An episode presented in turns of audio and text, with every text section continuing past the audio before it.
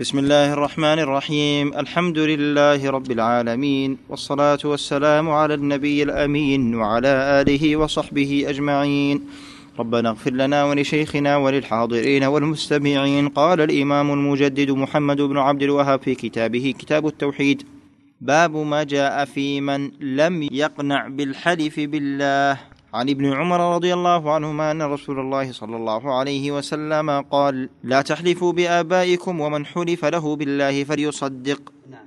ومن حلف له بالله فليرض ومن لم يرض فليس من الله. رواه ابن ماجه بسند حسن. بسم الله الرحمن الرحيم الحمد لله رب العالمين صلى الله وسلم وبارك على نبينا محمد وعلى آله وأصحابه أجمعين. هذا الباب ذكره المؤلف رحمه الله تعالى ليبين للناس ويبين لهم حكم من حلف له بالله ولم يرضى وفي من حلف بالله وكذب. ولذا قال جاء باب ما جاء في من لم يقنع بالحلف بالله. فقد أوجب الله تعالى على عباده الصدق كما قال الله تعالى يا أيها الذين آمنوا اتقوا الله وكونوا مع الصادقين. وأثنى على الصادقين والصادقين والصادقات إلى أن قال والذاكرين الله كثيرا والذاكرات أعد الله لهم مغفرة وأجرا عظيما. فلو صدقوا الله لكان خيرا لهم. وغير ذلك من الآيات التي تدل على وجوب الصدق وأن الإنسان يكون صادقا في يمينه وفي أخباره وفي أعماله كلها. وفي حديث ابن عمر رضي الله عنهما أن الرسول صلى الله عليه وسلم قال لا تحلفوا بآبائكم. عندكم ابن عمر ولا عمر؟ ابن عمر نعم. في حديث ابن عمر رضي الله عنهما أن الرسول صلى الله عليه وسلم قال لا تحلفوا بآبائكم. من حلف بالله فليصدق ومن حلف له بالله فليرضى ومن لم يرضى فليس من الله. رواه ابن ماجه بسند حسن. إذن هذا الحديث يبين وجوب الصدق في الحلف ووجوب قبول الحلف. ولكن ذكر العلماء رحمهم الله تعالى أن المحلوف له لا يخلو من خمسة أحوال. أن يعلم كذب الحالف فلا أحد يقول إنه يلزم تصديقه. يعني عنده يقين بأن الحالف كاذب. هذا لا أحد يقول بأنه يلزم أن يصدق. الأمر الثاني أن يترجح كذبه. فكذلك لا يلزم تصديقه. الأمر الثالث أن يتساوى الأمران فهذا يجب تصديقه. يقول ترجح ما ترجح شيء. تساوى الأمران لا يدري هل صادق أو كاذب. يصدق. الأمر الرابع أن يترجح صدقه فيجب أن يصدق. وجوب الأمر الخامس أن يعلم صدقه فيجب أن يصدق كذلك. هذا في الأمور الحسية. أما في الأمور الشرعية في التحاكم فيجب أن يرضى باليمين. بحيث إذا جاء حكم القاضي بقبول اليمين ولو علمت بأنه كاذب. عليك أن ترضى بحكم القاضي. لأن البينة على المدعي واليمين على من أنكر. فالقاضي حكم ب يعني اليمين. إذا عدمت البينة فعليك أن ترضى وتكل أمرك إلى الله تعالى والله تعالى لا يضيع مال الإنسان من الأجر والثواب عند الله تعالى. فإذا حكم بها الحاكم يلتزم بمقتضاها لأن هذا من باب الرضا بالحكم الشرعي.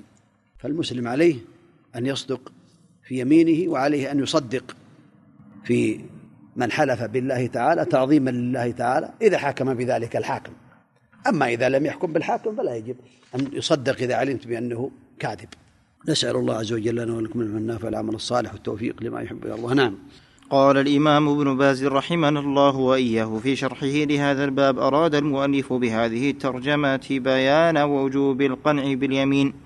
وإن كان في نفسه شيء من صدق الحالف أو علم كذبه أو تهمته بذلك ومع ذلك فعليه أن يقنع بالحكم الشرعي ويرضى به لأنه ليس للناس إلا ما ظهر وكذلك ليس للقاضي إلا ما ظهر بشهادة العدول أو يمين الخصم عند عدم البينة. عن ابن عمر رضي الله عنه مرفوعا لا تحلفوا بآبائكم من حلف بالله فليصدق الأثر. لا تحلفوا بآبائكم نهي عن الحليف بالآباء والأمهات وغيرهم. وكانوا يحلفون بهم في أول الإسلام وفي أول الهجرة إلى المدينة ثم نهي عنه. من حلف بالله فليصدق. أي يجب على من حالف بالله أن يصدق ويتحراه ويحذر الكذب ولهذا قال النبي صلى الله عليه وسلم من حلف على يمين وهو كاذب لقي الله تعالى وهو عليه غضبان. فيجب الحذر من الحلف بالله كاذبا خاصة في الخصومات واقتطاع حق المسلم باليمين الكاذبة. ولهذا ورد في الحديث الآخر من اقتطع حق امرئ مسلم بيمينه فقد أوجب الله عليه النار وحرم عليه الجنة. قالوا وإن يظهر فقد أوجب الله له النار وحرم عليه الجنة لعله خطأ من الناسخ. نعم. قالوا وإن كان شيئا يسيرا. قال وإن كان قدر النواة رواه مسلم. فالواجب الحذر من ذلك وأن لا يأخذ حق أخيه المسلم إلا ببينة شرعية ووجه شرعي. وإذا طلب اليمين فليحذر الكذب. من حلف له بالله فليرض. هذا هو الشاهد. أي ليرضى وليقنع. وليس له إلا هذا لأنه هو الذي فرط ولم يشهد ولم يكتب ولم يجعل بينه فعليه أن يلوم نفسه. وليس له إلا الحكم الشرعي باليمين لتفريطه وسوف يعطيه الله حقه يوم القيامة. الله أكبر. نعم. ومن لم يرضى فليس من الله. وعيد شديد على من لم يرضى بحكم الله ولم يطمئن إليه. فائدة كفارة من حلف كاذبا أن يتوب ويرد الحق لصاحبه. عندكم لأصحابه عندي مكتوب نعم ماشي. لصاحبه أو لأصحابه لا من نسأل الله عز وجل لنا ولكم العلم النافع العمل الصالح والتوفيق لما يحب ويرضاه. صلى الله وسلم وبارك على نبينا محمد وعلى آله وأصحابه أجمعين.